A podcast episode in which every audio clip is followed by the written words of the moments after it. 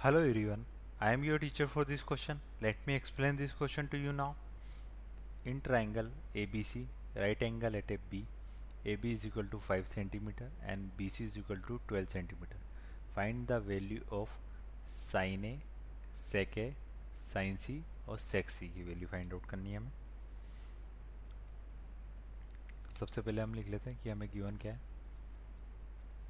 हमें गिवन है A B is equal to five centimetre and B C is equal to twelve centimetre तो हम लिख लेते हैं। लेट्स एंगल ये क्या है? बी राइट एंगल है। तो ये हो जाएगा ए बी और ये हो जाएगा बी सी तो ए बी क्या गिवन है हमें? ए बी गिवन है हमें five centimetre and B C given है हमें ट्वेल्व सेंटीमीटर तो ए बी सी क्या है? एक राइट एंगल ट्राइंगल है। तो राइट एंगल ट्राइंगल है तो मैं ए सी फाइंड आउट कर सकता हूँ पाइथागोरस की मदद से। पाइथा गोरस थ्योरम की हेल्प से। तो पाइथागोरस थ्योरम क्या कहती है? कि राइट एंगल ट्राइंगल में क्या होता है? Hypotenuse square is equal to होता है। Perpendicular square plus base square तो हमें हाइपोटेनियस फाइंड आउट करना है ए सी तो A C is equal to हो जाएगा under root of A B square plus B C square तो ये इक्वल आ जाएगा।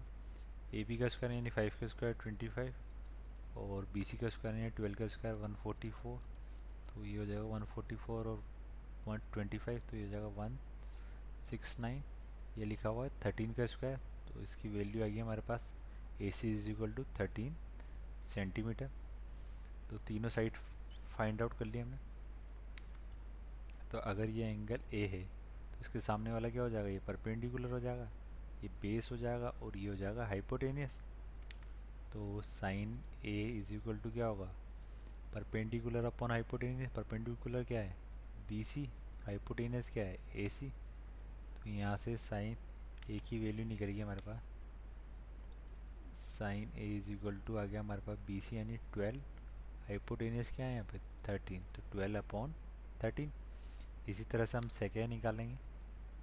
Sec A sec A is equal to क्या होगा हाइपोटेनियस अपॉन बेस हाइपोटेनियस क्या है यहाँ पे? ए सी और बेस क्या है यहाँ पे? ए बी बेस क्या है यहाँ पे? ए बी तो यहाँ से हमारे पास सेक ए की वैल्यू आ गई हमारे पास थर्टीन अपॉन फाइव अब क्या करेंगे हम?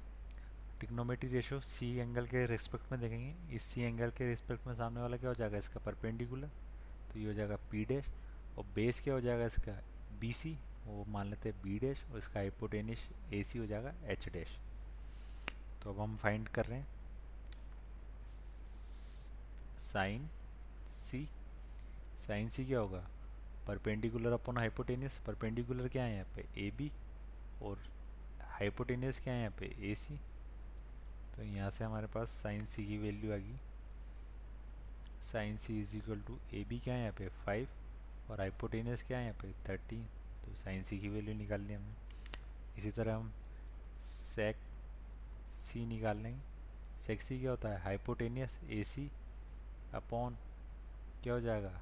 बेस बेस क्या है यहाँ पे? बी सी टिक्नोमेट्री टी के रेस्पेक्ट में देख रहे हैं। तो हमारे पास आ गया answer sec C is equal to A C क्या है यहाँ पे? थर्टीन और बी सी क्या है यहाँ पे? ट्वेल्व तो हमने चारों टिक्नोमेट्री रेशियो की वैल्यू फाइंड आउट कर ली. I hope you understood the explanation thank you